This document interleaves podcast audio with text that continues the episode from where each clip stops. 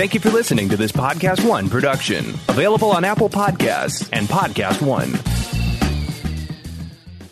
Happy Friday, everybody, and welcome to episode 12 of The Sneider Cut. I am your superstar host, Jeff Sneider, aka at the In Sneider. Wow. Busy week. Didn't think it would be such a busy week, but it was. So let's dive in. Guys, I'm riding a little bit of a high right now because I just interviewed one of my favorite comedians, Gary Gulman, who has a special uh, The Great Depression. It's going to be on HBO this weekend. You don't even need to have HBO to watch it. You can just watch it on YouTube. Uh, Gary, he was going to come on and and uh, guest on this episode, but uh, I don't know. I- don't know how Umberto's uh, Skype interview went over. I heard you know there were some audio issues, and so we want to get those figured out before we you know ask major guests to uh, to give up their time and and, uh, and do a Skype interview that you guys can only have here. Um, but look for that print interview on Collider.com. That's going to be a fun one. As far as the news goes, oh man! I, before we even get into that, I got to tell you, I'm a little tired because I stayed up last night. I stayed up to watch El Camino, the Breaking Bad movie. Guys, I thought it was good. I thought it was an entertaining film. Uh, you know, as far as the Breaking Bad TV series goes, it, it was like an, a completely unnecessary epilogue. Like I enjoyed spending two hours with with Jesse Pinkman. It was good to see him again and and see all those uh, characters. I don't want to spoil uh, who shows up or who doesn't show up for those who have not seen it or won't get a chance to see it until later this weekend. But yeah, it just felt like I don't know, like uh, two episodes of the show that we didn't need. Like, uh, even though I could watch Aaron Paul play Pinkman until the end of time, I don't know that I need that. Uh, you know, I, I, spoke more about it on Movie Talk this morning. So if you want, you know, more in depth thoughts, feel free to check out the uh, today's Movie Talk, the fr- Friday episode with me and Donato on. But yeah, it just didn't enhance the property. Like that's such a high bar to, to clear with Breaking Bad because it's one of the greatest series of all time. I loved the finale. It just ended things like perfectly. So to it's like it's like when you're you know when when somebody makes a good joke and then you know somebody pisses on the fire. We're like they're, they're it's I guess it's hard to describe it, but I think that your mileage may vary with El Camino. The reviews have not been terribly kind. You know, some are like, it runs out of gas. Uh, it has a flat tire. Um, this was not bad. Like, I didn't mind staying up until 2 a.m. watching it. I was totally engrossed. Like, it was kind of fascinating to watch it unfold. But about halfway through, you realize, okay, this is, I don't know if this is, you know, I don't know if it was necessary. I don't know if we needed this because it's kind of clear where things are going about half by halfway through. You know what kind of movie you're watching. Um. Anyways, those are my scattershot thoughts on El Camino. I imagine you're all going to check it out on Netflix. Whatever. Uh, I, I, I would, I, you know, if you think Breaking Bad ended it perfectly, you may not need to see the series. I, yeah. Anyways, news: Matrix Four added Yahya Abdul Mateen II as we don't know. Some say he's playing young Mor- Morpheus. Some say say he could be playing a relative of Morpheus. I don't know. Seems kind of obvious he's playing young, young Morpheus to me. Uh, I mean, that's how this whole thing starts with Morpheus having gone through, you know, n- the one after the one after the one until he finds, you know, Todd Anderson. Um, yeah, I, I like Yahya. He's he's definitely blowing up. He was Black Manta and Aquaman. He's the dad in Us. Uh, he, I think he just booked the Bobby Seale role in uh, in Ch- Trial of the Chicago Seven. So you know he's he's working very steadily. I still am so curious to see how they're going to reconcile like a young Morpheus with an older Neo and Trinity. Um, particularly the, given the fact that Carrie-Anne Moss doesn't really look anything like she did in the Matrix movies 20 years ago. I mean, Keanu kind of looks the exact same, if not, if not even better. But um, yeah, I don't know about uh, sticking Trinity in a bunch of tight black leather clothing anymore. So we'll have to wait and see what direction the Matrix Four goes in because I don't know. I still don't know what the plot is. You know, I don't know how big Yahya's role is going to be. Is he the lead or is it more of a Keanu Neo adventure? I have no idea. This is probably like the role that M- Michael B. Jordan had been rumored, yeah, rumored for. that Michael B. Jordan had been rumored for back in the day. Uh, Michael B. Jordan might also be an interesting choice for this other movie over at Warner Brothers uh, conti- to continue a, a, franchise, if you will. I broke the news that uh, Warner Brothers is developing a Training Day prequel. They've tapped this blacklist scribe, Nick Yarborough, who wrote uh, Letters from Rosemary Kennedy, kind of not what you would imagine would get someone a job on a Training Day prequel. But uh, but nonetheless, I love the take, and maybe that it's as simple as that. Maybe this guy just came in with a kick-ass take that they sparked to. So apparently, the Training Day prequel is going to be set ten years before the inve- the events in Training Day, and uh, it'll be set in late April 1992, just days before the Rodney King verdict came out. So to me, that's kind of fascinating because you're going to see the origins of this Alonzo Harris character. Like he wasn't always you know, a criminal or, or as jaded as he is, uh, as we see, you know, Denzel in uh, in Training Day, like he had to have learned that behavior and and how to work the streets um, somehow. And I don't know, man. Like you go back to the Rodney King times.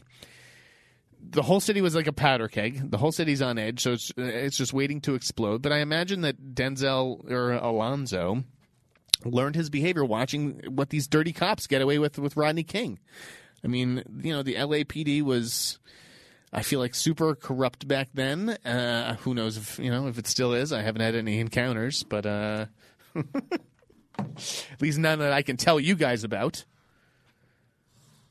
but yeah, I, I, imagine that watching all these cops like beat suspects and get away with all kinds of crazy shit, like that is what formed Alonzo Harris. And maybe this movie ends where like you know he's a young cop, uh, you know, or, or naive to the the ways of the world, and he gets a promotion at the end to detective, and that sort of puts him on this track where he gets just you know loses himself further and further and further in, in the sort of moral decay of the city um, because that's sort of what he was trying to do with Ethan Hawke. Like, you know, in another version of Training Day, Jake Hoyt basically goes along with Alonzo's plan and doesn't offer any resistance and just jo- sort of joins the squad. And, and he, can, you know, continues to do drugs on the job or, uh, you know, kill dealers and pocket money. And, you know, that that is the choice that that Hoyt makes, and that's why Training Day is such a great movie.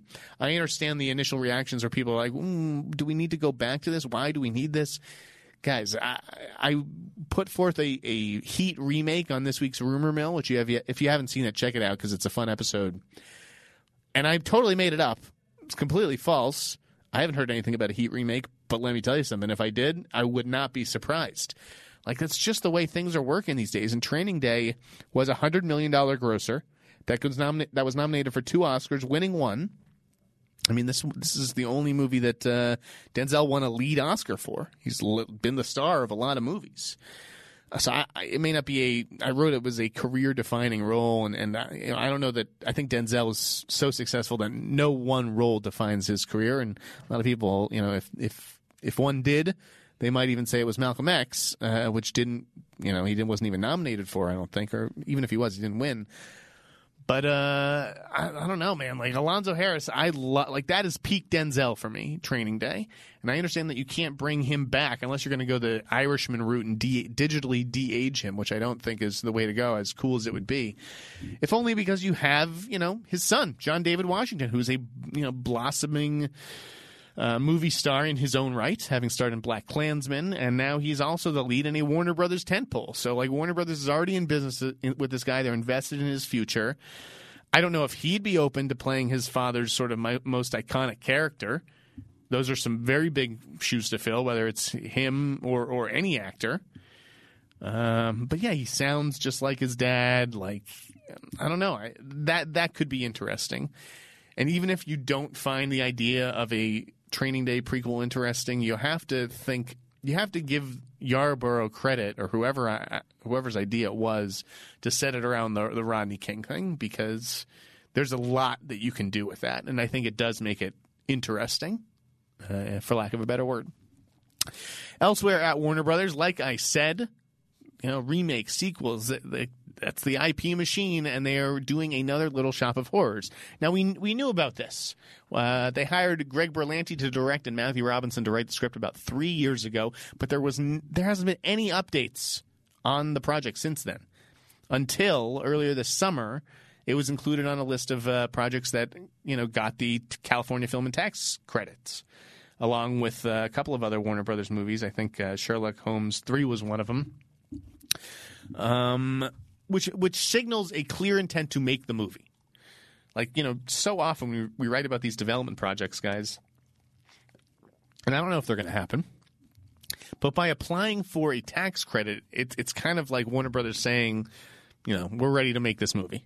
Uh, we're ready to make it in the state. You know, um, we're going to be spending a lot of money. Like, there's definitely it seems imminent. And I've heard all kinds of casting rumors over the years, from Ben Platt to uh, let's see, Ansel Elgort, Harry Styles, uh, Joseph Gordon-Levitt. Like, you know, they, they want to find the right guy to, to take over the role made famous, I think, by Rick Moranis. And I've even heard some Lady Gaga rumors for Audrey, but the, the role of Audrey II, which is you know, kind of the character that you most closely align with Little Shop of Horrors. Like, what is that movie without Audrey II or whatever? Uh, I never heard any rumors about that until this week. So, as I said on Movie Talk, I hate that, you know, I'm, maybe I have to rethink my Movie Talk day because I don't know if I like doing Movie Talk and then coming in to talk about sort of some of the same things an hour later on this podcast.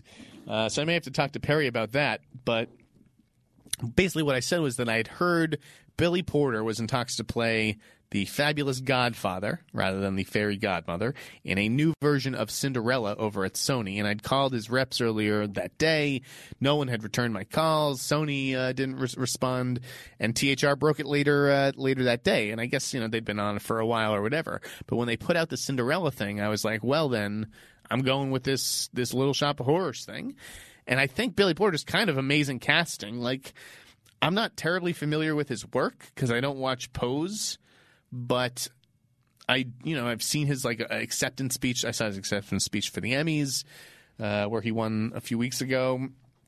And he definitely has the voice and, and that charisma and that sass and that attitude. Like, I, I, again, if you're gonna if you're going to do another Little Shop of Horrors, like you've got to make things a little bit different. I think that Audrey II is going to be uh, significantly different than the the Levi Stubbs uh, depiction, I suppose, in the '86 movie from Frank Oz. Um, so having like a a man eater, if you will, like Billy Porter playing a man eater, I I dig it. Um, I think that he'll be really cool, and and you know it's it's a musical like.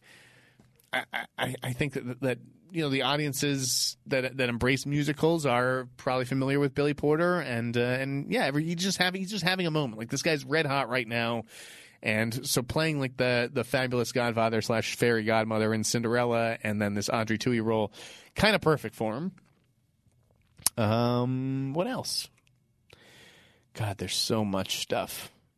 I want to talk about this Sony movie the, the Sony story about offloading movies to streamers, including He Man, the He Man movie Masters of the Universe. That was a, a, tip that I'd gotten a few days before Kim Masters wrote her story in Hollywood Reporter. I'd heard that Sanford Panitch, uh, who just got a promotion over at Sony, had been meeting with Tendo Nagenda, uh, the the very smart Netflix executive, just to you know to uh, some exploratory conversations about listen, we've got some some projects uh, that you know either we don't want to either they've been shot and we don't want to necessarily release them. We think we can do better better without having to sink like a ton of marketing into it.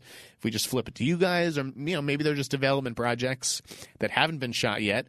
That you know the studio has sunk millions into developing, like hiring writers and writers and draft after after draft, and they're just like, listen, I don't know if we even ever plan to make this movie. You know, if we do, it'd be a huge gamble for us. Let's just get the money up front. Like it, it's risk free, and the studio's eager to minimize its risk and mas- maximize its profit. So, uh, you know, three to four movies sounds right to me. And if and I, the thing is, is that I couldn't pin down the titles. So when you just say, "Oh, Sony's thinking of you know selling three to four movies," that's not as sexy as being able to say what those movies are. And sure enough, THR was able to find out find out at least one of those, which gives them you know a hook for the article. And that was Masters of the Universe which totally adds up. If I was Sony, I would want nothing to do with Masters of the Universe. This is a stale franchise. When I was a little kid, I used to run around the house with a fake sword yelling He Man, uh, and it was cute then. Uh, 30 years later, I don't know. You know, he, he, this is like a. This is one of those projects, and I really feel like film, film reporters should consult on some of this stuff. Like, I, I can tell you what's going to be hit and what's going to be a flop two years before they even make these movies. And Masters of the Universe just is something that does not add up at all. Especially with someone like Noah Centineo in the lead, like you, that may sell tickets to you know sixteen to eighteen year olds, but I feel like anyone over twenty five barely knows who this guy is. He seems like a very handsome flavor of the month. Sony's in love with him. Sony and Netflix. I mean, he's he's done like three Netflix movies, and now he's gotten the call up to the majors with Sony, who have him in uh, Charlie's Angels. He was all over that trailer today. But it's like, you know, can he act or is he just handsome? Um, that remains to be seen. And if I was a studio, you know, like if I was a, a an audience member, sure, gambling 15, 16 bucks to see Masters of the Universe isn't that bad. If I was a studio executive, I wouldn't want to gamble my job on greenlighting that movie with Noah Centineo in the lead. Like it's not just Noah Centineo; it's also the property. I mean, it's it's just like a B list property. It's why you know GI these GI Joe movies, like uh, the Snake Eyes one. I, I didn't bother tracking that. Like, I'm not going to waste my time tracking a movie like Snake Eyes that I'm not even going to see.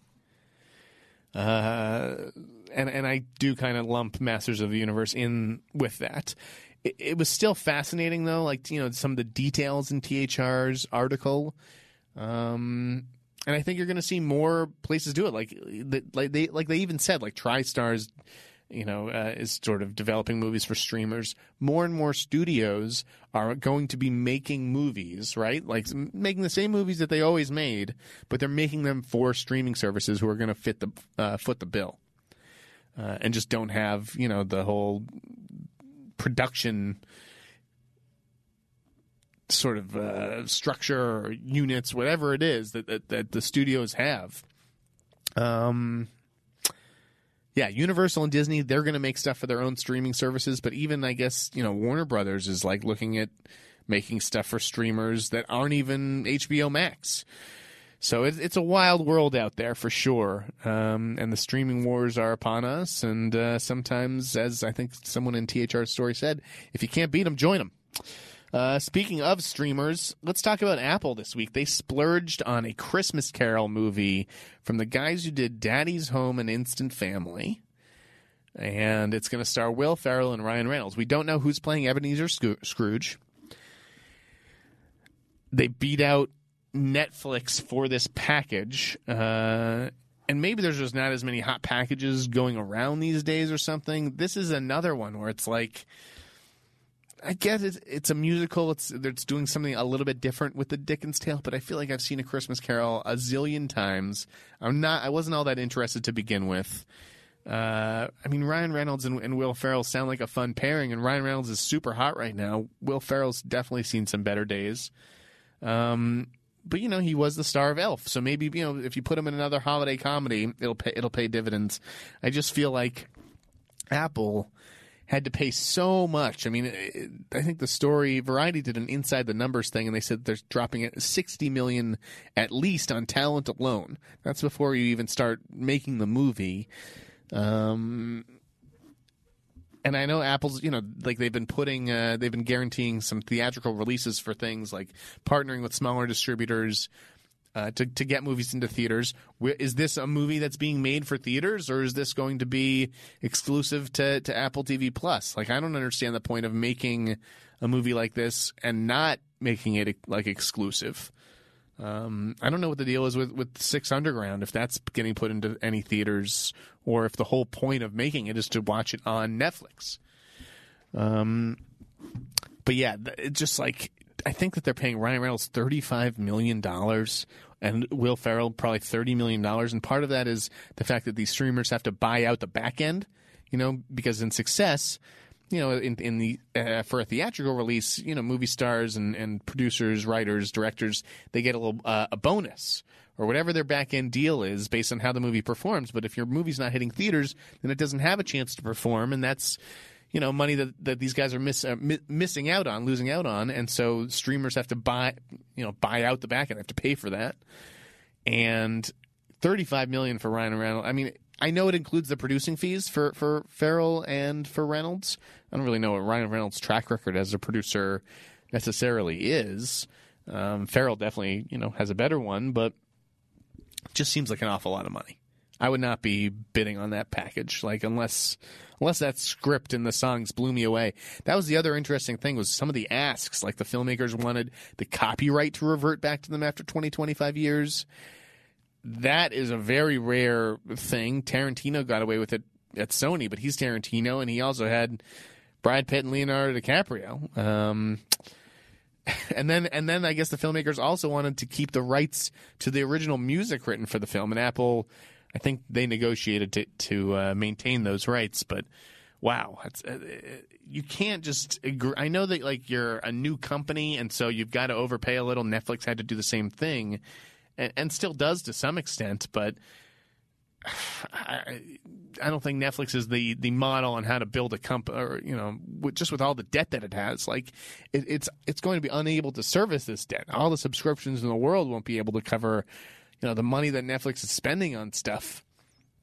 And I know Apple has deep pockets, but man, they, and they've definitely signaled an intention like that they're in it to win it. Particularly with some of the other announcements this week, they signed an overall deal with Alfonso Cuarón to develop TV projects. They also got uh, Julianne Moore and Clive Owen in Lisey's Story, which is a Stephen King adaptation.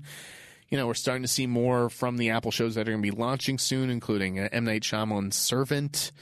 Um, lot lot of hype for the morning show. So yeah, man, Apple, they're starting to show people that they're a real competitor in this space. And even when even Netflix is like, "Oh my god, they came in and outbid us. Like th- there's nothing we could have done." That man, it's it's a good time to be a creator in this town. I will tell you that. Dollars are flying. Um we got Clerks 3, a little update on Clerks 3. I'm a big Clerks guy. I think those first those both those movies are really good. I'm, I love Kevin Smith. Don't love all his movies, but I think it's cool that he'd go back and, and finish off Clerks, make it a trilogy, cap it off. And what it is is it's going to model Kevin's real life. So I think Randall, he said, is going to have a heart attack, sort of take stock of his life and realize he never really did much with it. So he sets out to to make a movie rather than working in a video store. It's time for Randall to finally make a movie He's not going to be making a porno with Zach and Miri. Don't worry. And uh, and him and Dante get together and they basically make the movie that is Clerks. And uh, to bring you know for Kevin to bring his career full circle like that, I, I think it's really cool. Um, yeah, hopefully it just lives up to to the legacy of of that first film and Clerks 2, which is a really strong sequel. You know, say what you will about Kevin Smith, and, and many people do, but I don't really know how you can argue with those two Clerks movies. Like, those, those are really kind of special looks at male friendship, as weird as it is to say. Uh, so I'm looking forward to that. Richard Jewell got announced for an AFI Fest premiere on November 20th. I am psyched for that movie, but I am not psyched for that screening because I won't be there. I already bought tickets to the Celtics and the Clippers that night. Guys, the Celtics are only in town in LA twice a year play the Clippers and Lakers once apiece, and I can't afford no Lakers tickets, so I had to pounce at that Clippers opportunity, which means I'm not going to be able to see Richard Jewell. I think this movie looks awesome. Paul Walter Hauser, uh, God, he, perfect casting for this. And the idea of you know Kathy Bates playing his mother, I love Kathy Bates from uh, from Angus. Like she's the perfect uh, heavy-set child's mother um, Olivia Wilde, Jon Hamm, and Sam Rockwell, who like I know Paul Walter Hauser really looked up to. Like I think when I interviewed him, he mentioned Sam Rockwell as the kind of guy who he whose career he aspires to have. Like he's just you know kind of chameleon who does a little bit of everything, and it's going to be fun to watch the two of these guys together. So I am kicking myself that I will uh, be missing Richard Jewell. Hopefully, Warner Brothers will uh, get me into a screening shortly before or thereafter. Um, we got David Diggs. Daveed Diggs joining The Little Mermaid as Sebastian, the Jamaican crab. I like this casting. I like. It's funny when I tweeted, uh, you know, that I like that Lin Manuel, who I think easily, easily could have cast himself as Sebastian. I like that he is just going to be focused on his other uh, responsibilities for this movie, which include producing and writing original music with the original composer Alan Menken.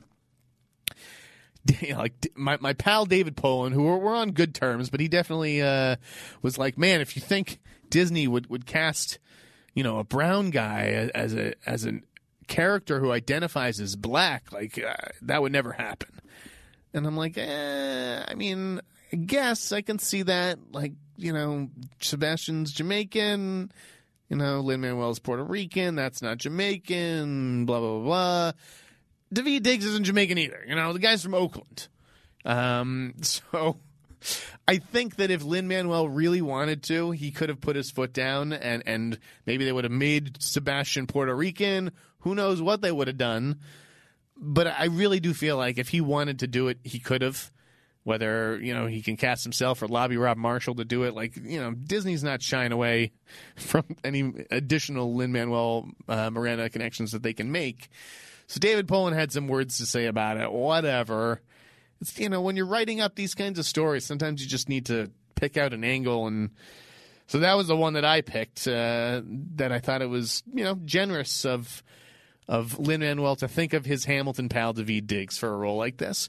I, I do think that there was some conversation around Lin Manuel because look at how long we've gotten to, to to cast the role of Sebastian. Like this didn't come out around the time of Scuttle or Flounder, and you know there were a whole bunch of other roles that were cast. What were they saving Sebastian for last? No, they were probably just like, should we should should it be Lin or should it be somebody else? Like I, I didn't really. The only other name that people were saying was, was uh, John Legend, which I, I never really understood.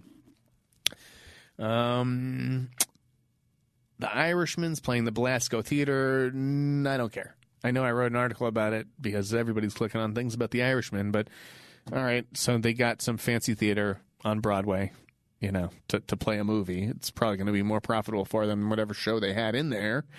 Um, I think it's cool that, you know, Netflix is encouraging you to see this on the biggest screen possible and they're gonna you know make bring in state of the art equipment for this but yeah i don't live in new york so who gives a shit? And most of you probably don't either. I do live near north, north hollywood and there's going to be a north hollywood movie from albert hughes. This is about a, a shootout i think it was in 1997 and it was like two bank robbers uh, and they came out and, and engaged with the lapd and it was just like a complete total clusterfuck war zone on the streets of north hollywood I think that sounds kind of cool. Um, I'm eager to see what Albert Hughes would bring to it. I don't think the guy's ever made a bad movie. Like I, I really like Dead Presidents. I liked his most recent movie Alpha. Um, I know you know most movies he made with his brother Alan Hughes, but uh, I think Albert Hughes. I'm, I'm he'll be just fine on his own. That's what I'm trying to say. The, they also did From Hell and Book of Eli, and Menace to uh, to Society. Um, but yeah, North Hollywood sounds kind of interesting, so you can read about that on the site. There's also news that Guy Ritchie and Jason Statham are teaming up on an English language remake of Le Convoyeur, aka uh, Cash Truck. That's what they've called the project in the past. It's about an armored truck heist, but it's also about a little bit more than that. I think that there's an element of, of personal revenge. It's personal for for Jason Statham, although what was interesting about this announcement was that they said that Guy Ritchie is going to be taking it in a more ensemble driven direction, which is sounds great. I mean, those first two Guy Ritchie's with uh, Guy Ritchie movies with Statham, Lock, Stock, and Two Smoking Barrels, and Snatch. Those are two of my favorite movies. Like I, I love them both. So the idea of doing another kind of ensemble movie with a, a, really cool crime and premise like Le Convoyeur offers I'm on board, man. I think the gentleman looks cool. That was a trailer. I don't know if we got a chance to talk about that one last week, but I think the gentleman's going to be really cool. The trailer, I had seen one at CinemaCon that was a little bit harder with a lot more uh, use of the c word, and I understand why you know STX may not have wanted to lead with that foot, but uh, yeah, the Red Band trailer was definitely better than what they released. So hopes are high. Get it high for the marijuana movie the Gentleman from Guy Ritchie. Um, Inspector Gadget. There's another Inspector Gadget movie in the works, and it's going to be from Mikey Day. and Streeter Seidel, who are the SNL guys. Mikey Day's on SNL, obviously, who also wrote uh, Home Alone. So yeah, they are a very hot writing team right now. They kind of feel like the new like uh, Tom Lennon, Robert uh, Ben Garant, or whatever. Like I, I could see these guys getting a bunch of like you know comedy writing jobs in the in the years ahead. Maybe they're like the new Goldstein and Daley then. Um, but uh, oh, speaking of which, Home Alone. I heard a couple of things about this movie. I heard that they're trying to get both Kevin McAllister and Buzz McAllister back. I think that Buzz McAllister would be like a local cop, and Kevin would have his own security systems company, and the kid in the movie, his house is going to be protected by the McAllister security system, and so it's almost like Kevin is helping this kid keep this couple that the kid stole something from, keep the couple out of their house. Um, so yeah, that would be kind of interesting. Devin R- Ratray is still around. He's actually become a really good character actor. I'm sure he would do it in a heartbeat. The question is, will they be able to get Big Mac back as Kevin McAllister? Something tells me that for the right price, he will answer the phone. Um, Jared Leto was upset about not starring in Joker. Listen, this is understandable, guys. Like, Joker was a great movie. And if you had played the Joker before that, wouldn't you be upset too? Um, I mean, yeah, he's being a baby because he's being he's being entitled is what he's being because he was cast in David Ayer's uh, Suicide Squad. That doesn't give you you know that doesn't mean you just get to play the Joker in any project that comes up until the rest of time. Like you know, I mean, Jared Leto of all people knows how that goes. Um, so you know, when he's saying that he felt hurt and, and, alienated, it's like, give me a break, bro. Like, what what do you feel you were missing out on? A gigantic box office hit or a chance at an Oscar? Because you already have one. I mean, Joaquin Phoenix doesn't even, or no, I guess he does. He played Johnny Cash. Um, wait, did he win a fucking Oscar for that, or was that just Reese? I don't even know. Had to look that up, just for my own Schmoedown knowledge. Um, I didn't think. Yeah, Joaquin did not win for that. I didn't think so. Uh, yeah, crazy. Jared Leto has an Oscar. Joaquin Phoenix doesn't. So Jared Leto, just let Joaquin have his moment, bro. Don't rain on his parade. Len Wiseman directing a John Wick spinoff titled Ballerina. I'll tell you what this signals to me because I think he's a good get for this. I mean, I, I haven't loved any Len Wiseman re- movies. Don't get me wrong, but you know he, he's a competent uh, action director. I think what this signals is Die Hard. They're going back to the drawing board. Like, eh, I don't know, man. Like, if I was Len Wiseman and I'd been at, at work on Die Hard for the past couple years, and then this Disney Fox thing happens, like, I'd want to come out of the gate like, you know, how can we resurrect the Die Hard franchise? What can we do that's new with this? And I kind of actually did like the idea that he was working with. But I wonder how active that is with him switching gears to the John Wick universe and, and Ballerina. Um, God, I, I know. I think that they this was something that they'd wanted for Margot Robbie.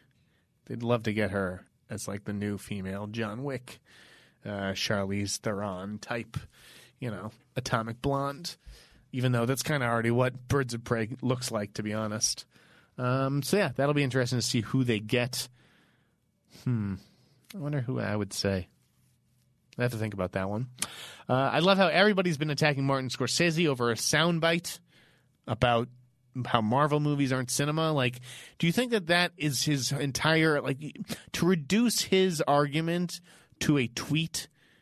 I just think it's like so ridiculous that people hold actors and celebrities accountable for some of the things that they say. Like if somebody was sticking a microphone in front of your face asking you dumb questions all the time, I'm sure you'd have a dumb answer every now and then.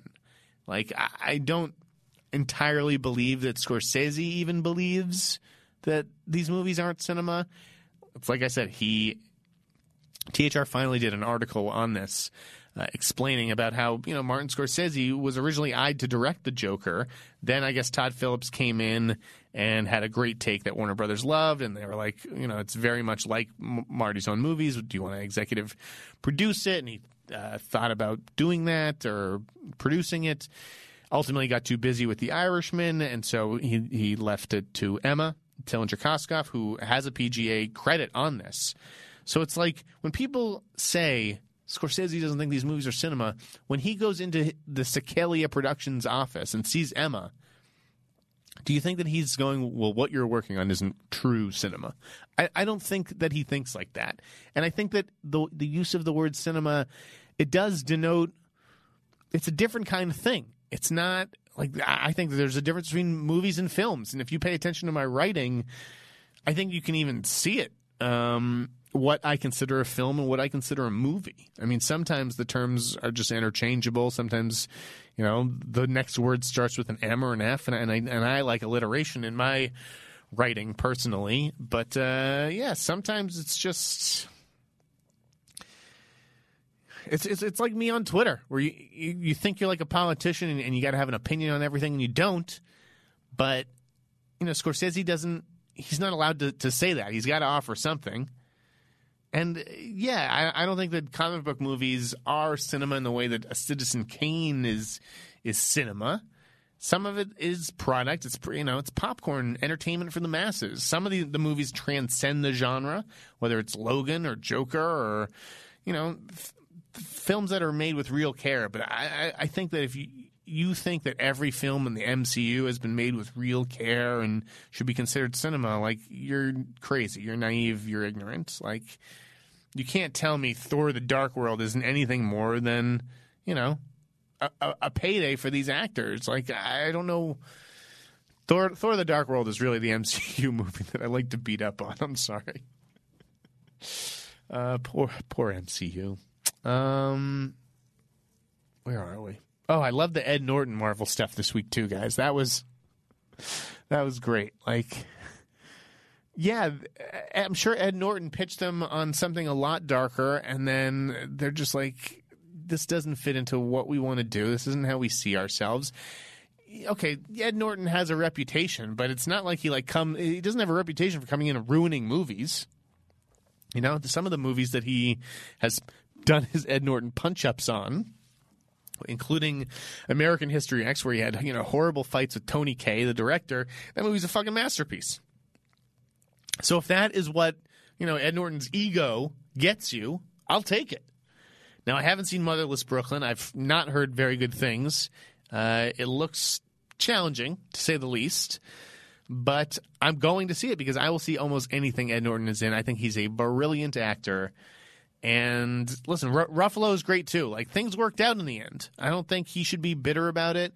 I understand that maybe he feels like Kevin Feige sort of threw him under the bus or, and I do think that, you know, journalists like you know Ed Norton has a certain narrative to his career, and part of that is that he's difficult to work with or whatever. Uh, but he's right when he says that those, you know, it's just stuck to him. But nobody's really said that he's been difficult to work with for like a long time, really.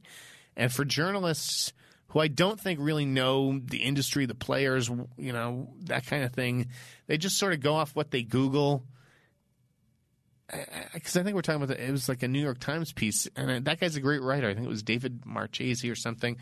Um, yeah, I think Ed Norton was right to sort of call him out and be like, "This is old stuff that you're kind of dredging up," and and I don't think it really fits me anymore. Um, listen, he he was a young guy who had incredible success. He was, I think, Oscar nominated for his very first performance in Primal Fear. So, yeah, like you know you do develop an ego not to mention he's brilliant. The guy went to yale and if you read that interview for motherless brooklyn like it would so it's it's almost intimidating to to interview ed norton. He's definitely the smartest guy i've ever interviewed i think. Um he his vocabulary just the way that he is he's so articulate.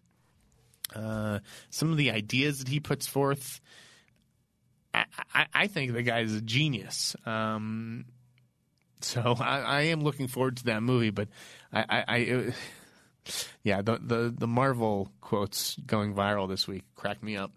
Uh, Marc Maron had some Joker comments too. Whatever. I don't even. I don't even know. I don't even care. Uh, Joker though did make 96 million over the weekend. That overperformed. I took the over and went with 89. It went even higher than that, guys. It's all anybody was talking about. Um, and it's going to win the box office again this weekend. You know, I think it's uh, right taking on Gemini Man and the Addams Family. Neither looks to be opening that strong. I love how like Ang Lee is just totally unconcerned with like box office. Uh, and it's like, bro, you you just spent a lot of money on this. Like, you don't just get to like spend all this money and then say, well, it's all about the art, anyways. Who cares how much it makes? Like, uh, I just don't know if anybody's going to be in a rush to hire Ang Lee again after after the final numbers come in on Gemini Man. Again, maybe it'll be like Aladdin. Maybe it'll overperform uh, overseas because he has Will Smith has such a fan base over there. Again, I like the movie. I thought, you know, I don't pay attention to like high frame rates. Sometimes I was like, oh man, this looks really good, and sometimes I was like, man, this looks really cheap. But I wasn't sitting there paying attention to the high frame rate because I go to the movies to pay attention to story. And the story in Gemini Man isn't great but I liked Will Smith. I thought he was, you know, charismatic, uh, doing old Will Smith things. Um, so there, there's enough there. I think it's worth 15, 16 bucks at, at, a movie theater. Would I pay 26, 28 to see it in 120 HFR? You know, all the all that shit. Like some may argue that's the whole reason to see it. Others may say, you know, the story doesn't justify that kind of investment, but you know, for half the price, maybe it does. Uh, Oh, I also liked, uh, you know, there's a new Doctor Sleep poster this weekend, and I tweeted something out, and I just wanted to, you know, clarify the tweet. Like, I know that Doctor Sleep is a sequel to The Shining, both uh, certainly the book. The movie certainly looks like one, and the you know Warner Brothers is com- totally selling it based on the iconography of the Shining movie, Kubrick's The Shining. Um, I just remember like when the you know when the the project was first announced. If I tell you the phone calls that I had with Warner Brothers Publicity about how this is not a, a sequel to The Shining, it's not a sequel. It's it's an adaptation of the book Doctor Sleep, and I would say right, but the book Doctor Sleep is a sequel to the book The Shining. Like, man, it's.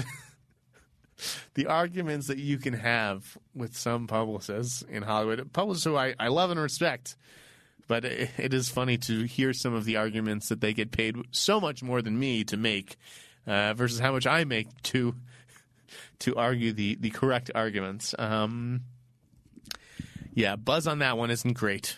Guys, the, bu- the buzz on a lot of movies coming up isn't great. Charlie's Angels had a new trailer this morning. That buzz is not kind either. I mean, again, Elizabeth Banks, I like her as an actress, but she totally botched the Pitch Perfect sequel. I don't have a lot of faith in in the cast. You know, like I, obviously we don't know Ella Balinska. I didn't see Aladdin, so I don't know much about Naomi Scott. Kristen Stewart, I you know I typically like her, but I think she looks so miscast. She's just not fun. She's she's she's not dynamic. She's she doesn't have that charisma. Yeah, I, that's like the last person I would want to see in a Charlie's Angels movie. Uh, I am not enthused about that one at all. It's, I've heard it's another Men in Black International for Sony. Um, some TV stuff. Watchmen only running one season. I didn't know that. Damon Lindelof said he, he, yeah, only wrote it with one season in mind. If he gets a second season, if he decides there are more stories to tell in this universe, then he's down to give it another go. Based, but uh, you know, wants to see what the reaction is first. I'm going to see the uh, first episode on Monday night. Might be the first two episodes. Not sure. I know they've sent the first four out to uh, to to certain critics. But yeah, that surprised me because I thought this was going to be sort of one of HBO's new flagship series if it just turns out to be a limited thing, one and done, like you know, it might even be stronger for that. But uh, yeah, part of me wonders if if it would be like Big Little Lies, like designed for one season, then they you know decide to stretch it, and it just didn't work as well. Uh, David Oyelowo signing on to Showtime's The President is Missing, based on the book by James Patterson, my boy, my Alex Cross homie, and former President Bill Clinton. kind of cool for Oh Yellow O. Um, yeah, uh, you know, we don't really see him as much as I think that we should. He might have been an interesting Commissioner Gordon. Um, but yeah, this, this seems like a smart choice for him. I'm I'm intrigued by this. I really like James Patterson uh, and his books, and I, I, didn't read this one, but I heard good things. Um, Rachel Maddow, whose show I don't watch, has joined the Batwoman show starring Ruby Rose over at the CW. That uh, I don't watch that show. I won't watch this new show. Um, there's a CBS miniseries. Brendan Gleeson casts as Donald Trump. Jeff Daniels as Comey. Holly Hunter's going to be in it. That's a hell of a cast. I don't know if I see Brendan Gleeson as Trump. Uh, seems kind of weird to me. Um, but good for CBS for getting you know these three actors together. That's kind of cool. And then Bong Joon Ho has uh, expressed interest in directing a, an episode of Mindhunter. I think Netflix and David Fincher need to jump on that while he is still offering, because that would be super cool. I mean, you know, I, there's always a limit to what a TV director I think can bring to an episode because each episode sort of has to be of a piece with the episodes that came before it, particularly with a show like Mindhunter. Uh, I, obviously, with Breaking Bad, you know, Rian Johnson came in, into that Fly episode. He, you know, experimented because they just didn't have enough money, and, and, and, that episode did stick out like a sore thumb, but it was good, you know. Um, but yeah, Bong Joon Ho would probably have to uh, conform, which I don't know if that that's his thing, but it would be really cool to see his name uh, in the credits of Mindhunter. Do do do do do. Guys, there are two lawsuits that that that stuck out this week. Um, there's the X Men theme song lawsuit. There was like uh, some Turkish television show, or I don't know what it was, but it, I think it was called Linda, and it had this awesome theme song that the creators like. Well, anyone in, in the country would have recognized, uh, would hear this song and know that's from the TV show Linda. I guess it's basically it was ripped off by the X Men animated series. It did sound pretty much the exact same to me.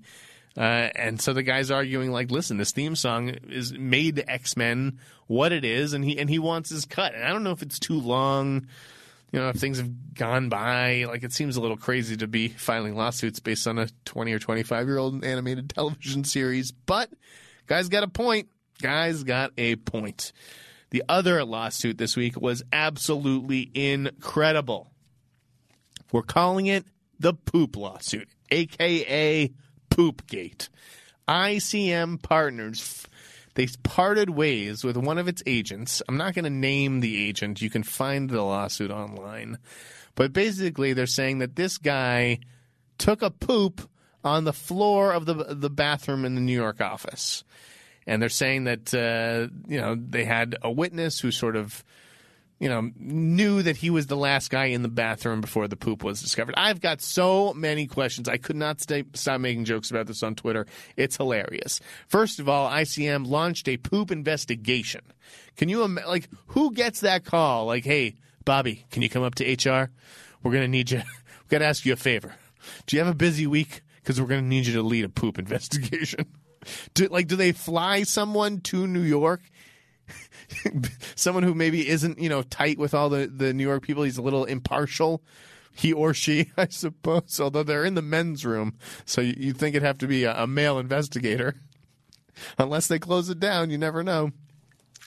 So they launched this investigation.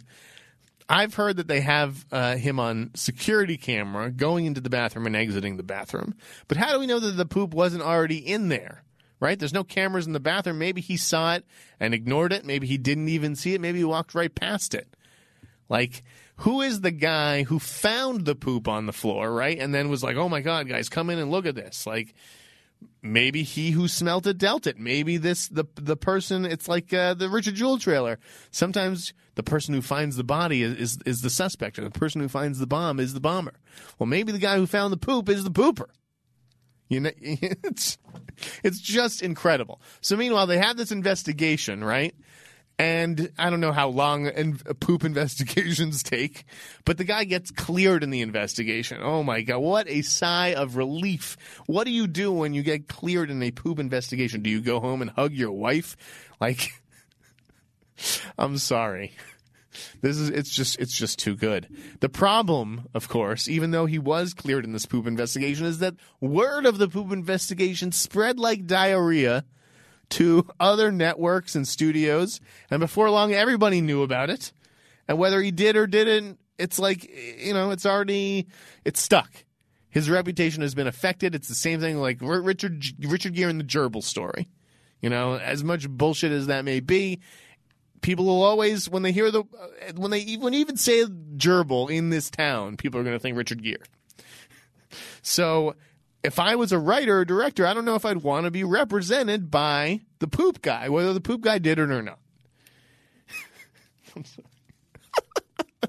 I can't believe we're talking about this. Um, so, anyways, he left the agency and then sued the next day. And th- what's so funny is that maybe this had, you know, this, this story had spread to, you know, studios and, and major studios. Excuse me. No one told IFC or Magnolia or Bleecker Street. Those those poor indie studios. But major studios and agencies, um, and he felt like his reputation was ruined, and he sued them. Shit, where am I going with this? Right. He put it out there himself in the lawsuit. That's the part that doesn't make any sense to me. The general public would never have known this story if he hadn't included it in his own lawsuit. So I wonder if he really thought like long and hard, like with his lawyer, like, do I really want to be the poop guy going forward? You know, I mean, I guess if you think you can get millions of ICM, it might be worth it. Um, God, I had fun talking about this with some industry people at a at a screening that night, and yeah, I just don't know how you recover from that one. And I say that as as someone who is affectionately known by some friends as the Phantom Pooper. Uh, I don't. I, I, I've debated telling you guys this story. Yeah, I don't want to gross anybody out. I'm going to keep the Phantom Pooper. Tales of the Phantom Pooper are being kept under wraps. But uh, I loved on the deadline article about this lawsuit that there wasn't one comment because I guess everybody's just keeping those cheeks clenched. Um, in other shit this week, literally, uh, movies and trailers that I watched. There were a lot of them. That's how we'll end the show before we uh, get to some of our rumors of the week. So, in addition to El Camino, I saw Queen and Slim Monday night. Uh, that's embargoed. I was able to tweet my social reaction to it, in which I basically call it excellent. Uh, I think Kaluuya was great. Um, Jodie Turner Smith is a real find cinematography was gorgeous. Like it's going to be controversial for sure, for sure. I was actually surprised at just how sympathetic it was to the plight of these two doomed lovers on the run. But um, yeah, it, I just want to say it's not the black Bonnie and Clyde. Like Bonnie and Clyde were criminals who kind of embraced being on the other side of the law. These guys don't think of themselves as criminals, um, and you may not either. You know, you may think that what happens in the film is, is justified as, as self defense. So, um, you know, I'll be able to talk about that one a little bit closer to the release next month. I also saw Knives Out. Uh, and I also don't want to get too much into that one because it is a who done it, and Rian Johnson asked us all not to spoil anything, and I'm not going to here. All I'll say is that my reaction was not as strong as most of the reactions out there. I didn't love it, and that's sort of reflected uh, by my star rating on the blog on uh, the insneider.blogspot.com guys. The insneider.blogspot.com bookmark it. That has every movie that i see uh, a star rating where you know how i would sort of categorize it and it stays up there all year. So if you know, so for those nights where you're like, oh, I'm not sure what to watch, you can go to the insneider.blogspot.com, look at the movies that I have in my standout or, or good section, see what you missed, and, and then you can choose that. Um, so yeah, we'll talk about Knives Out again after after more people have had a chance to see it. I actually need to go talk about it with Perry because I had a lot of questions. Um, I saw my aunt and uncle were in town this weekend. Love them, and I'm going to have this is my promise to you guys. I'm going to have my aunt Amy Sneider on an episode of this podcast because she knows movies she fostered my love of movies, but she knows uh, the current crop of like indie movies and stuff as well as anybody. She pays super close attention to it. She's always going to the theaters up in like Cornwall, New York, or I don't know where, you know, upstate New York. Um, so yeah, we got to get her on. But we went to go see Judy, which I got to tell you, I didn't think I had any interest in Judy. I kind of loved it. Like I was very skeptical of Renee Zellweger and her Oscar chances this year, but she blew me away. I mean, what a performance! And it's crazy that the only you know the performance that's really up there in my mind with her this year is Jessie Buckley in Wild Rose, and Jessie Buckley plays her sort of right hand in this movie. Um, but yeah, it is more than just a performance from Zellweger there there's a gay couple in this movie that I thought was absolutely heartbreaking. Like they did beautiful work. The movie has an incredible ending. Like it really made me want to stand up and cheer. I think it's going to send people out of theaters on a high note. It's doing well at the box office. Judy could be a, a, a, an awards contender surprise, a surprise awards contender. I also saw the documentary "Where's Roy Cohn." Didn't really have uh, didn't really know that much about Roy Cohn, but it was kind of fascinating to learn about this evil guy who, strangely enough, I could see some of myself in. You know, just like how aggressive he was and winning at all costs, and you know, I've certainly been guilty of of some of that stuff. Uh, you know, when I was younger, where I didn't really care about who I was stepping over so long as I got the scoop. Um, so yeah, it, it, was interesting in the sense that I, you know, no, I, I don't want to continue uh, down down that path and, and wind up like this guy. Um, a lot of trailers this week. God damn, there was uh, Judy and Punch. I thought that looked pretty cool. Couple of like a revenge fueled uh, movie with Mia Wasikowska and, and Damon Herriman, who played uh, Manson twice this summer. Uh, a couple of uh, married puppeteers who who go at it. Mickey and the Bear, that trailer with Camilla Morrone and um, James Badge Dale. That looked like a good little indie. I plan to uh, give that screener a look soon. There's a first look at Truth Be Told, starring Octavia Spencer as like a crime podcaster trying to ascertain the guilt of Aaron Paul, who's already in jail. Seems like that's something I've seen before, but with those two actors, definitely down to to watch that kind of story again.